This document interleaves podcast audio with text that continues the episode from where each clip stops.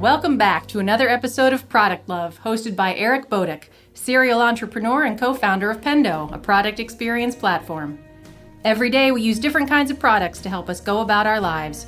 Behind each product is a product manager who has carefully built something they hope their users love. This is Product Love, the podcast where we interview product managers and explore the craft of product management. This week on Product Love, I talked to Daniel Elizalde, who teaches product management and product strategy for the Internet of Things at Stanford University. And most recently, he was named the Vice President and Head of IoT for North America at Ericsson. So, you've probably seen Daniel's popular decision making framework for IoT floating around product management and tech spaces. And let's face it, product management for IoT or Internet of Things isn't easy. There are a lot of different things to consider. Luckily, Daniel breaks it down to six layers. Talks about UX, data, business, technology, security, and finally, standards and regulations. Like all frameworks, Daniel doesn't provide direct solutions. Instead, he walks through each layer and provides a guide on how to strategize and frame your way of thinking. As you travel through each layer, there are different questions raised to challenge your hypotheses. All of these questions are raised in order to ensure that your decisions have been made thoughtfully and holistically. This framework is a great way for teams to build a shared language across the organization. Now, you might be thinking, I don't work in IoT, you know, is this important to me? And I think a lot of what we talk about in frameworks can be applied across all kinds of different products, especially products that are more complicated than pure software. And all this discussion about frameworks got me thinking too, you know, what frameworks we use when we make product decisions. Are we thorough? Have we put the right product principles in place? When do we implement these product principles and frameworks? Well, that's enough for me. Drop me a line at ebodic at Twitter or ebodic at pendo.io. I'd love to hear from you about your decision frameworks and what you think of Daniel's IoT product management framework. Well, welcome, lovers of product. Today I am here with Daniel Elizalde. Daniel, can you start this off by giving us a little quick overview of your background? For sure. Thank you so much, Eric, for the opportunity. I'm really glad to be here today. A little bit of my background I've been in technology and product management for about 20 years. I grew up in uh, Mexico City, have a degree in computer electronics, and I've been in the industrial automation world most of my life. And I've gone through all different roles from engineer to systems engineer to solutions architect to product management for the most part of my career. And I really enjoyed that transition. I've had the opportunity to work in industries as manufacturing, aviation, renewable energy. And for the past about three years, I became an independent coach and I help companies with their IoT product strategy, as well as I teach IoT product management at Stanford University. Awesome. So, talk to me. Before you were a coach, you had a decade of experience, right? What what made you decide to make this transition into coaching? Yeah, was there a particular aha moment or something that made you realize you really wanted to help train PMs?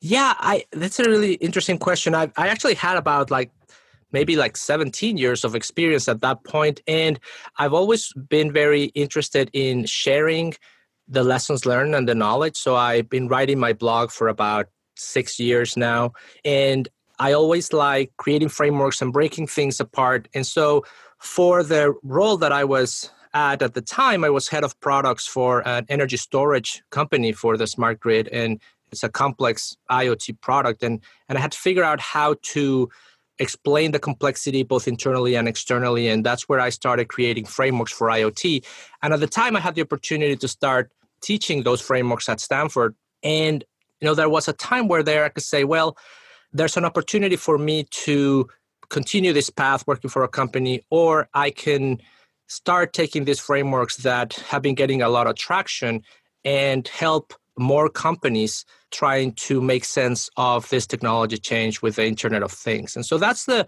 that was the genesis of it. And and so my goal really wasn't to become a consultant in the sense of i go in and i become vp of product for six months and help you launch your product. It's more about a coach that can help you understand how all the pieces fit together in your strategy and move on. So that's what i've been focusing on creating online courses for IoT strategy and teaching at conferences and teaching at universities. And then, of course, working with a handful of companies with their strategy. So that was the, the aha moment for me is that I, I think I can contribute to the product management practice in moving us forward, you know, adding my grain of salt there to the next generation of products, which is connected products.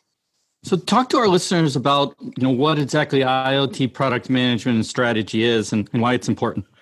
Yeah, I think it's really important for for a couple of reasons. That more and more products are becoming connected products, and so the Internet of Things. I know it's a big umbrella term, and a lot of people associated with what we hear in the media of you know the smart refrigerator and the smart coffee maker and the the toaster that sends you a text message right yes, that's the same technology and the same approach, but that's just the tip of the iceberg.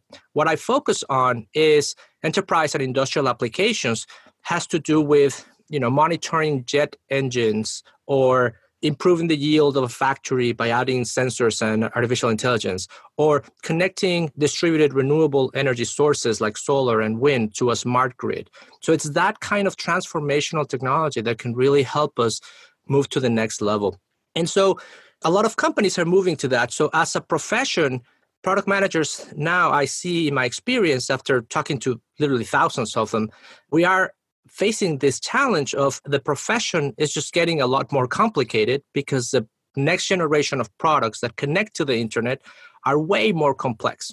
And I'll talk more about why they're more complex. But so the idea of IoT product strategy and, and the things that I teach is how do we make sense of these technological revolutions and how do we put all the pieces together so that we can continue with the core of our role which is provide value to our company and to our customers right? So the complexity lies in that there's a lot more components it's a bigger ecosystem the technology is a lot bigger.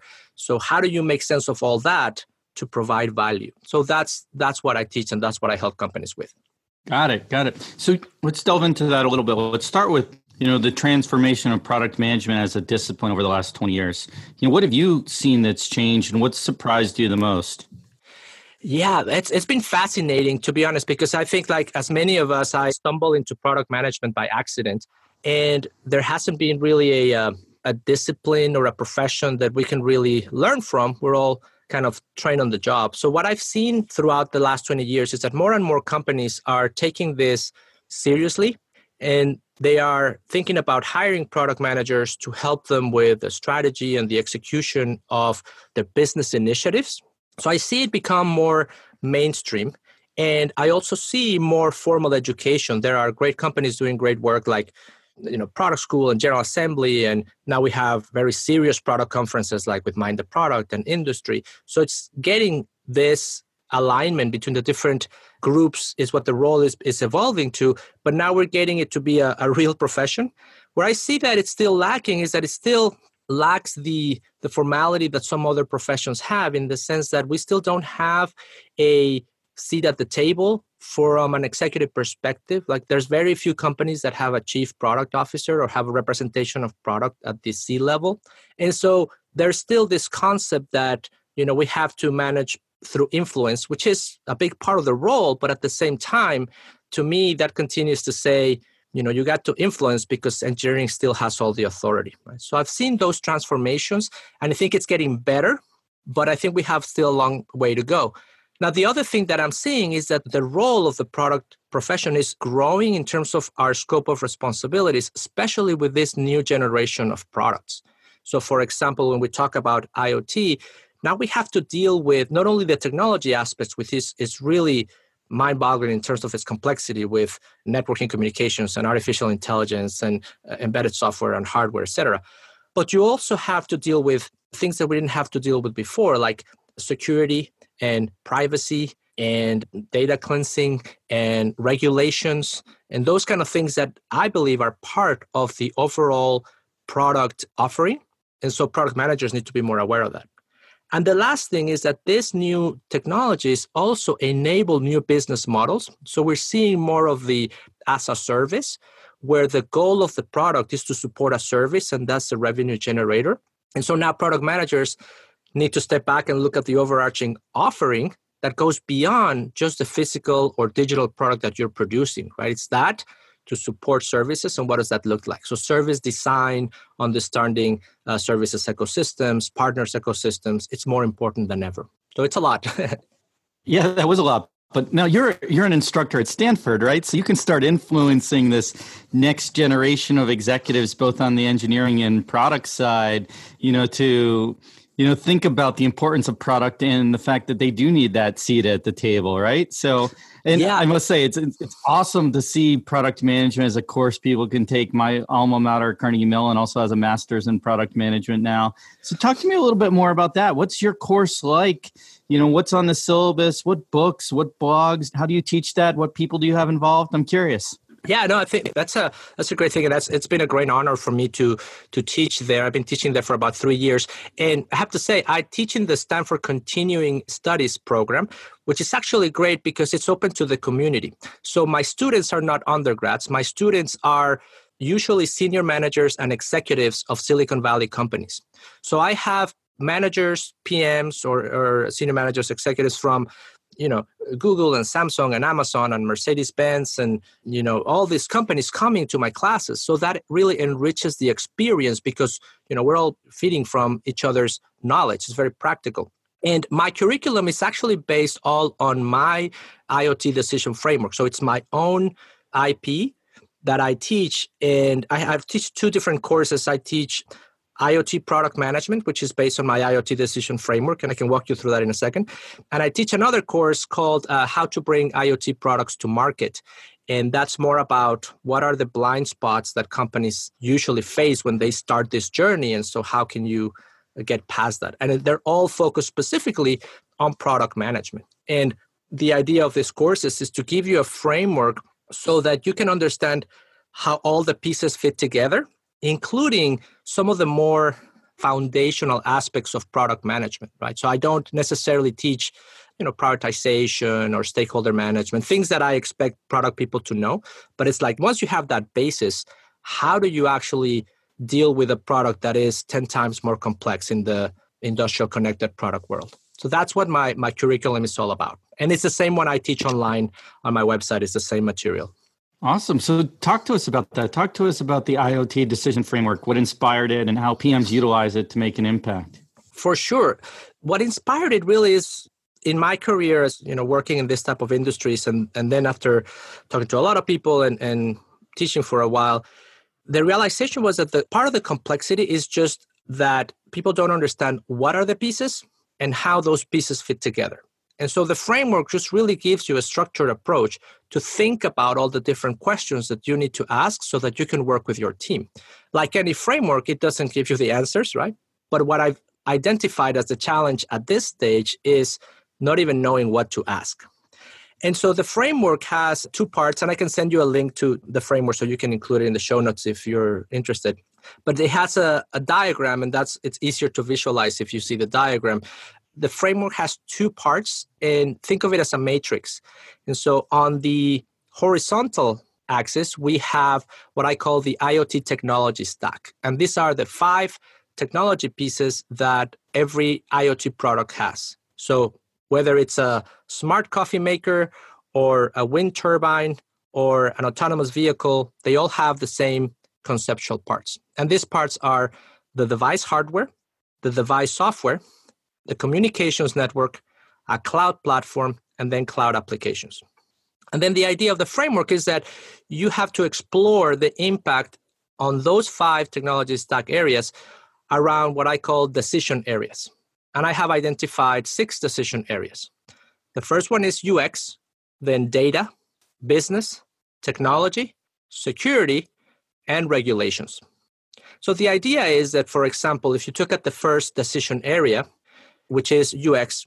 And UX is all about not the user interface, but understanding the user's needs. What the pe- the way people use a framework, or the way I teach to use a framework, is just do this exercise that I called walking the IoT technology stack. So if we are in the UX decision area, the question we're trying to answer is who are our users and what are their needs? And because this products are way more complex, they have a lot more different users. And so, who are your users at the device hardware level, at the device software level, at the communications layer, platform, and applications? And what are their needs? Once you understand the UX implications, then you can move to the next layer, which is data. So, what data needs to flow throughout the whole stack? What data needs to be acquired and processed by the hardware, by the embedded software? What data needs to be transferred through the networking channel? How do you manage that data in the cloud, etc.? And then you move to the business area, asking the question how are you going to monetize each layer or the solution as a whole? How do you calculate costs? And how do you create a build versus buy strategy? Then the next area, the technology decision area, now that you know your users, your data models, your business implications, then what technology do you use to deliver the solution? And what technology do you use, again, at the device hardware level, device software, communications, cloud platform, cloud applications, and so on. The next layer is security, and I baked in security in the framework from the very beginning because people should be able to go through this framework to create their strategy. So if you include security impacts at each layer of the stack, then you're thinking about security from the very early on.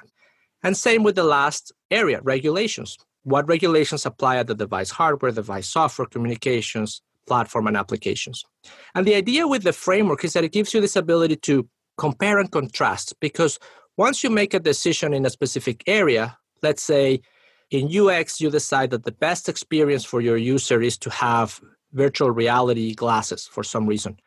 Then, when you go through the different areas, you can challenge that and say, okay, do you have enough data for that? Or does the business model support that decision? Or does the technology ready to launch at scale? Or does it have security implications? Right? And so it's a great way for teams to create a shared language across their organization and be able to create a blueprint of what they need to go and solve next. Does that make sense?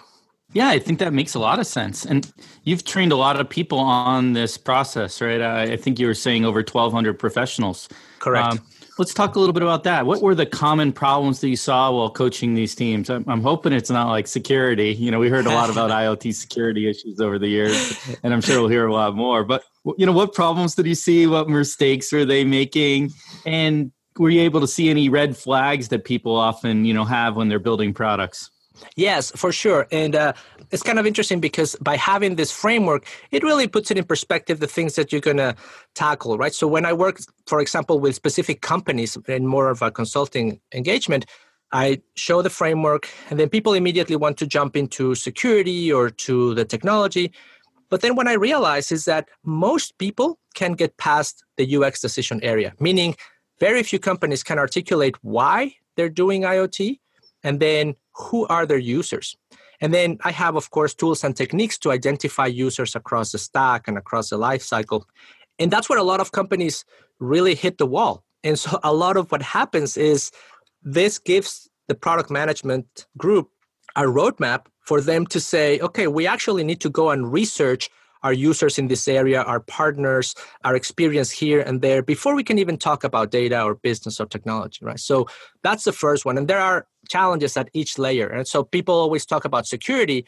And yes, of course, there are a lot of challenges in security, mainly because people don't think about it from the beginning or they don't understand what does it mean to create a secure system. But the reality is that most teams just get stuck in the first decision area. And so I work with them to kind of get them unstuck in each of the areas. And I've actually identified about 20 what I call blind spots that I've seen over and over and over from like the two people startup to the 10,000 person big corporation. And uh, I call them blind spots. And I actually teach a course at Stanford about these blind spots because they're so common that I wanted to wrap them up in their own course and give PMs techniques on how to keep an eye on these ones and I'm happy to talk more about. So what, what else? Either of other, those. Yeah, what else were the other big blind spots? Like, what's the? I mean, what's the top three of the twenty, so to speak?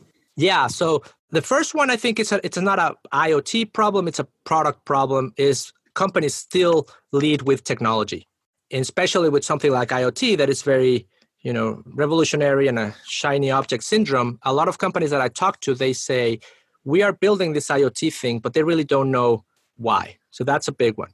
And then the next one is once they determine why and they determine that IoT is a good fit, they lack a process on how to create a strategy so that they can actually go and implement this. A third one that is huge is IoT impacts pretty much all the organization, right? Your sales are going to be different, your accounting is going to be different. If you're a software company and you've never done hardware, now you have to deal with supply chain and manufacturing and all those things, right? And so one of the big blind spots is not having a shared language across the organization to talk about what they're doing and how all the different pieces fit together.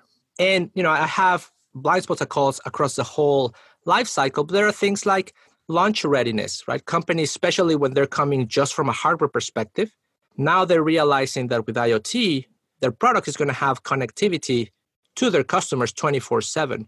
And there's a very different deployment approach for that, right? The installation is different, provision is different, onboarding it's different, right? So they don't understand how that works. So, you know, I can go through all the different areas of the life cycle and pointing some of these things that I've seen over and over and over again, right? And so the I think the main takeaway that I've gathered from uh, training over a thousand professionals here is that the main challenge is understanding what are the pieces and how they fit together. Because it's not that each of the pieces is a mystery, right? We have a really good understanding and process how to manage hardware, how to do embedded software, how to do cloud applications. The problem is when you put all that together and you have to wrap it around in a new business model, that's when the things start to break apart. Got it. Well, that's a lot, and but I guess you know, looking at it, you have a whole course on it, so you know, obviously, there's a lot of great material there. Yeah, thank you, thank you. And, and, you know, when I talk to a company, especially, they sometimes tell me it's like, well, do we really have to know all these things? It's like, you know what? These things are going to happen whether you tackle them or not. So I rather show you that you're going to have these issues with deployment, that you're going to have these issues with scalability, that you're going to have these issues with security, so you can plan ahead, right? So, yes, it sounds like a lot, but actually, after teaching this for a few years, I've had people come back to, to me and say, you know what, that thing that you taught me two years ago, I quite didn't get it, but now we're going through it in my company, and now I see why you said it, and now I see how valuable it is, right? So, this is a whole life cycle of very very complicated products. So you know my goal here is saying hey product managers this is harder than you know managing angry birds. No you know i love angry birds but this is a different different animal and these are the challenges that you're going to face and for us to continue moving the profession forward meaning continue to gain a seat at the table getting influence having trust with our teams well, we need to be conversant in all these things, right? Because if the PM walks into a security meeting and has no clue about what that means, or sits down with an inspector that's doing you know policy revisions on your deployments and you have no clue what that means then that's where we lose trust and that's when we lose our seat at the table right so that's it yeah, absolutely, completely agree. And uh, you know, when I, I, say there's a lot there, I meant there could be a whole well, there's a whole course, there could be a whole podcast, right, around just the high level 20 blind spots in IoT product management. So, Correct. What What's interesting too is just thinking about like talk to me about the process you did in putting together the material for that course and identifying the blind spots. Is this was this a collection process over the years of working with lots of different companies? How did you come to put together the material in particular for that? Yeah, that's that's a great point. And and so the the IoT decision framework course, I've been teaching that for three years, like I said, both online and, and at universities. And that really came from my experience in having to articulate all these different things. And I've been uh, fortunate in my PM career to have had strong experience with UX teams and with cloud teams and with data management teams so that I was able to put together some of the different pieces. And as you can imagine, there are other frameworks and there are other people that talk about this a little bit differently. So this is purely based on what I've seen in my own career in these types of industrial products, but they have been validated through thousands of iterations with with professionals. And I've been tweaking it, right? And and the the benefit of the framework, the way I wanted to put it together is that it's high level enough that it allows me to continue to tweak the material. And as I've, let's say, the first time I, I taught the UX section, it was more about hey, you have to discover your users and off you go, right? You can use the normal UX techniques. But then I realized, wait, but there's actually more complexity here. So I actually created a sub framework that talks about the uh, IoT customer lifecycle. What are those pieces and what does that mean for finding your users, right? So I've been refining it as I you know it's it's my product so i've been refining it as i continue to learn from the market and what sticks and what doesn't i didn't start including things like digital twins or machine learning in the data section and now i do because it's very prevalent and of course i don't teach people or pms how to do machine learning it's more about how do you work with machine learning professionals to improve your product and so on right security it started with like hey we need to tackle this and through the years, it's like, okay, here's an actual security framework that you can use. And that I point out, of course, to a lot of expert sources. Right? And that's the other thing. I think you were asking me about books and blogs. The way I see it is that if you look at the framework, the technology stack, and all the decision areas, each one of those is huge. So product managers need to think about okay, if I'm not strong in UX, then I need to study a little bit of that. If I'm not strong in business modeling, then I need to study that, right? but this gives you a perspective.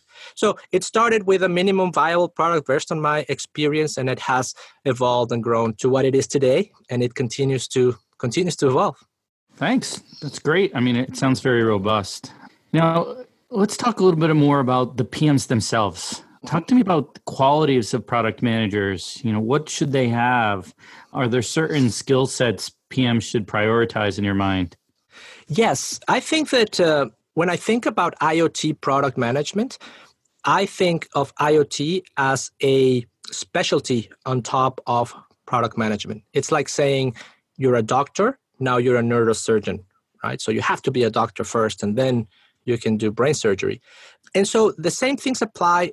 Uh, customer centricity, a really good balance between business savviness and then understanding technology and understanding customers um, those are the main things that I look for or that I, you know, that I teach as well. And then the other thing that is specific for this that I think it's important is systems thinking because an IoT solution is a system of many parts put together. And the key is for us to be able to step back and see how all these different pieces fit together and how they relate to each other. Because usually each part of the system is managed by a different team by a different time frame by a different process by a different p&l so we have to be conversant across the system right so those are the things that i believe are more unique to iot product management is you know it's a pm in addition has to know system thinking and then the ability to you know put all these pieces together so one thing you've written there too is about this four pillars of product leadership which i believe you described as soft skills business acumen domain knowledge and technical skills. Can yes. you talk about you know, why you chose those four and how they work together to make an effective product leader? For sure. I think those are critical, and I'm, I'm really glad that you uh, touched on those. Uh, so, the first one that I chose is soft skills because I think that product leaders, we, we often tend to focus on the hard skills too much. Like, especially uh, new product managers that I talk to, they immediately ask me, well, what you know la- programming language should i learn or what it's like wait soft skills is the main part of our job. We need to be able to communicate our plans and our visions to others. We need to be able to negotiate with others. We need to be able to get buy in. We need to be able to get empathy and trust with teams. So if we don't have that, nothing else works. And so oftentimes, when I've been in a head of product position, I train my teams in that regard. And yes, you can train on the hard skills, but unless your soft skills are where they need to be, you know, we should focus on this first, right? So that's why I think soft skills, it's under communicated i think. Nobody talks too much about that. I've written about soft skills and my articles do very poorly because people think it's not sexy right? But i think without that we have nothing. The next one i think it's business acumen because the role of the pm it's a business role. So we're there to provide value to the customer and to the company. And what i mean by business acumen is just understand how money flows from the very beginning of let's say the a proposal let's say in b2b all the way till the money is in the bank.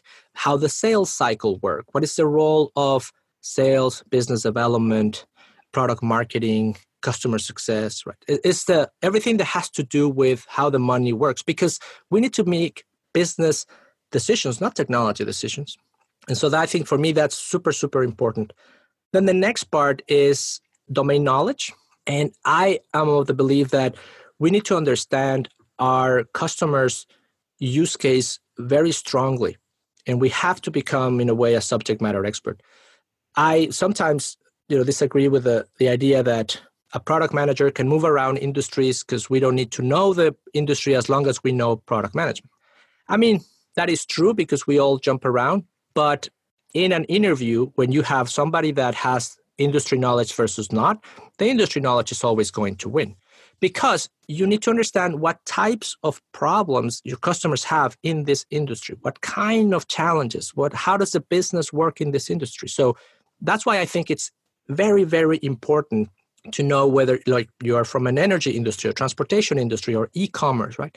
And it's the same in all professions right? A developer in e-commerce cloud is going to have very different skills than a developer in manufacturing cloud right? so that's why i think that is very important. It's and it's underrepresented usually.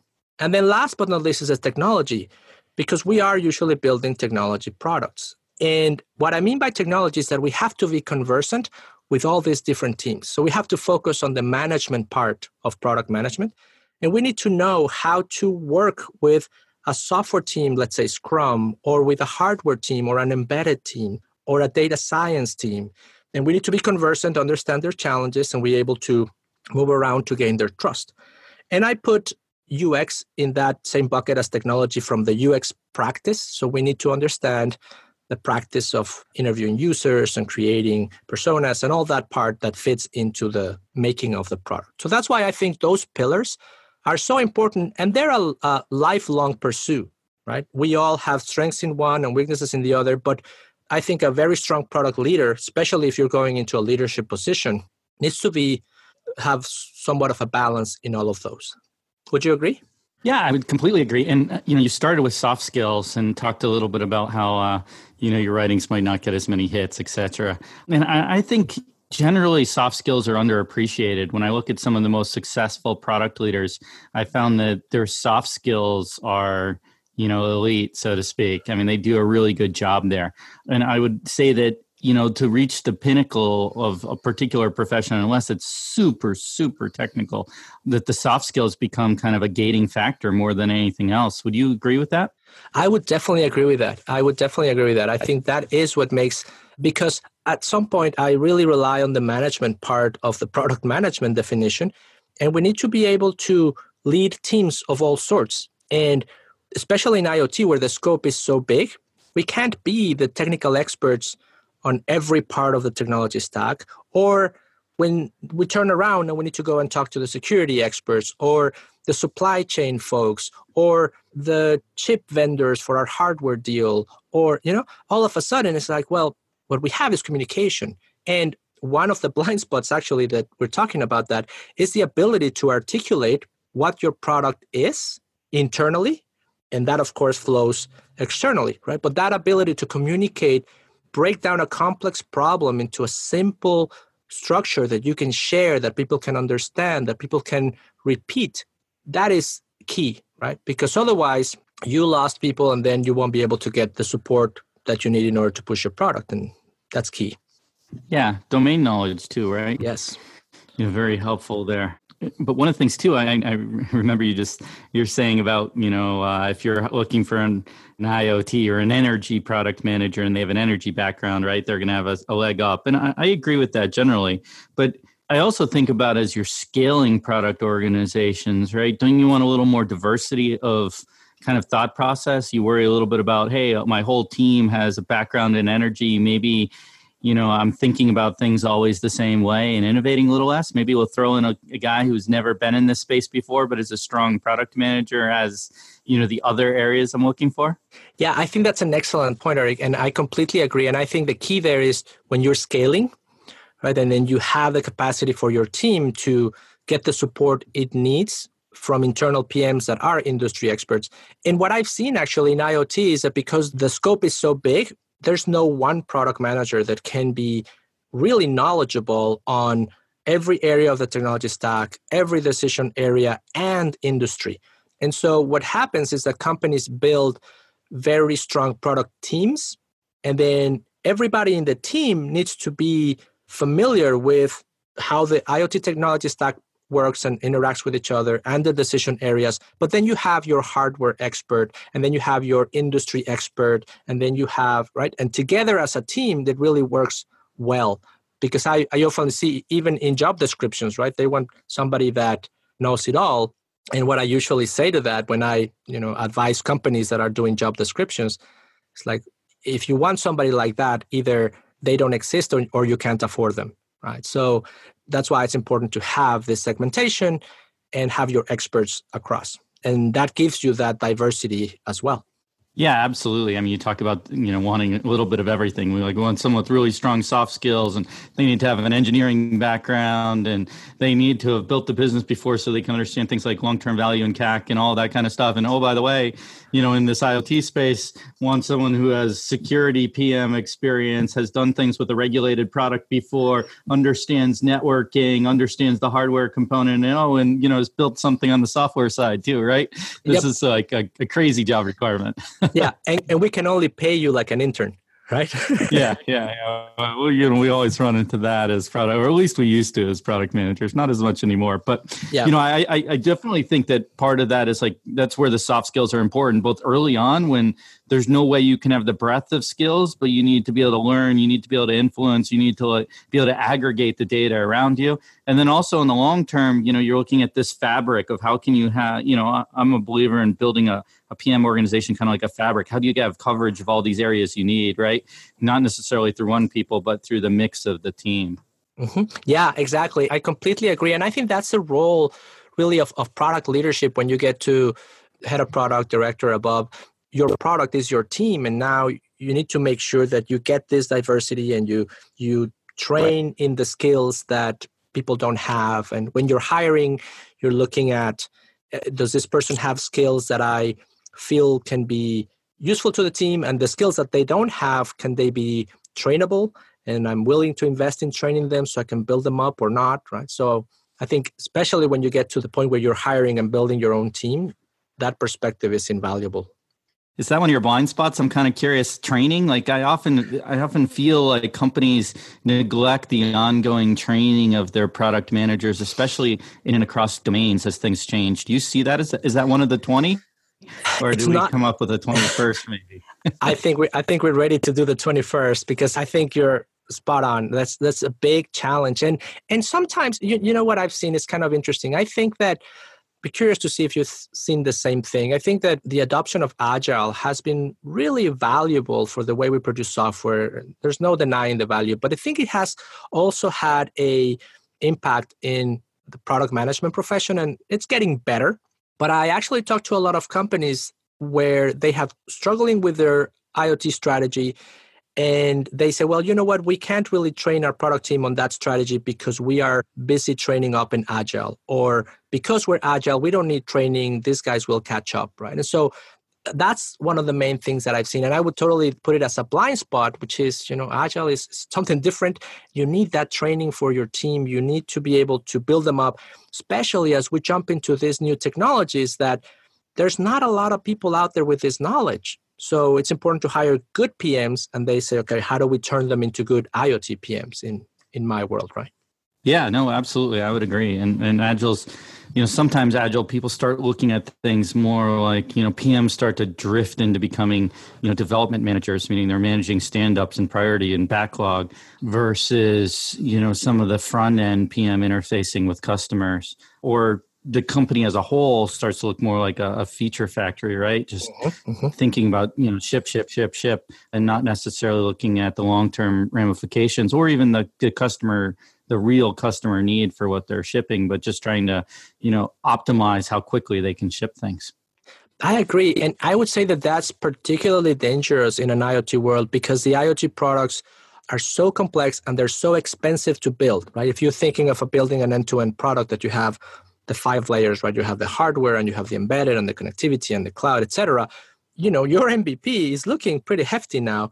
And so doing all that work and investing all that money that can also be capital intensive right it's not only the the salaries of the people but you have to uh, have tooling and manufacturing partners and hardware and all that doing all that without really spending the time you know a sliver of that time to figuring out your market fit, to talk more to customers, to develop a solid strategy, I think that's extremely valuable. And I, I still see a lot of companies just not wanting to spend that time because they say, well, we don't have time to lose.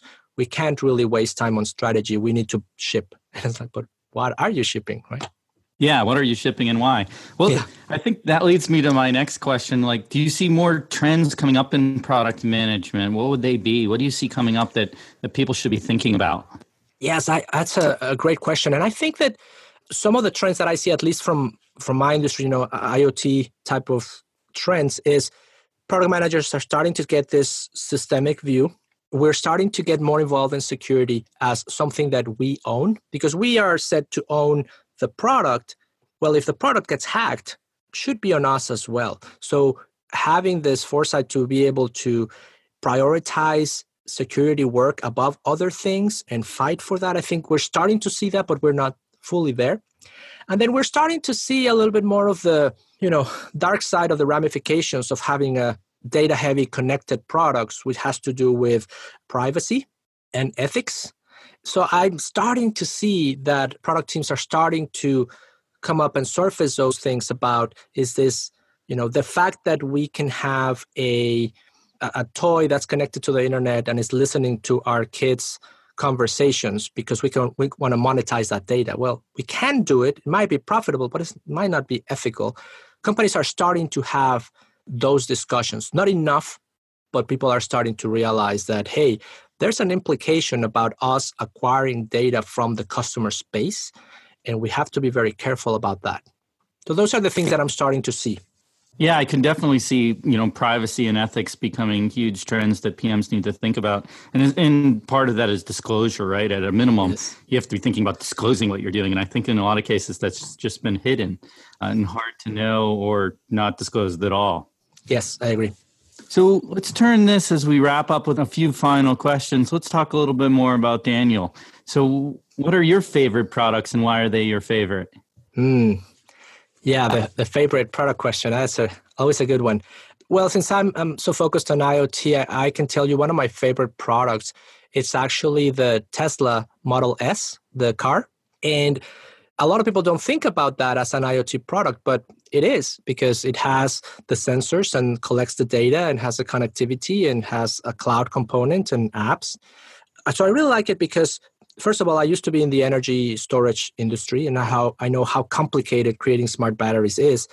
Now, put those on a car, and with everything that surrounds it, uh, I think it's a pretty interesting and advanced technology. And it's my favorite not because of the technology itself, but because two things. First of all, it's not advertised necessarily as an electric vehicle or as a IoT product. It's just a great car that people like because of the car itself. So they've been able to abstract the technology and the complexity to say, hey, this is just a, a good car, focusing on the outcome of the customer. And the other thing that I think is very admirable for from my perspective is that this is a product that I believe it's playing an important role in solving some of the key products that we problems sorry that we have in the world like going away from carbon generation and fossil fuels right so you have a product that it's attractive for customers to buy and their mission internally is accelerate the electrification of vehicles right so there, there's a lot of things to like from an iot implementation from a mission perspective and from the actual product itself yeah, I mean Tesla in particular. I don't even own one, and I'm a huge fan. And I hear that a lot as far as people's favorite product. I feel like it comes up every few podcasts, and you know, yeah. uh, I'm always over so. here selling Teslas directly. yeah, no, I agree. And, and I give them know, my referral code if I had one, you know. For sure, me too. I, I would. I, but I think that the interesting part is that you know it's uh, sometimes people ask me about some what are some other IoT products that might not be what they're seeing in the general media like you know the smart toaster or the smart vacuum cleaner well this is an example right? You don't have to go obscure like in my favorite things like well an energy storage system for connecting to the grid or like a wind turbine for supply of demand energy right? Those are like if you're a geek in the energy industry like me those are great. But like something that people can really relate to is like hey it's a great car that happens to be electric and happens to be an iot product yeah, absolutely. You know, people rave about their Teslas. So, final question for you today: three words to describe yourself.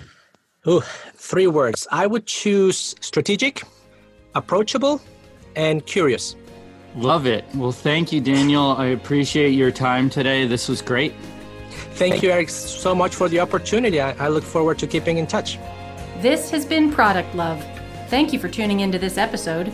Check out the rest of our articles and interviews on productcraft.com, an online magazine by and for product people.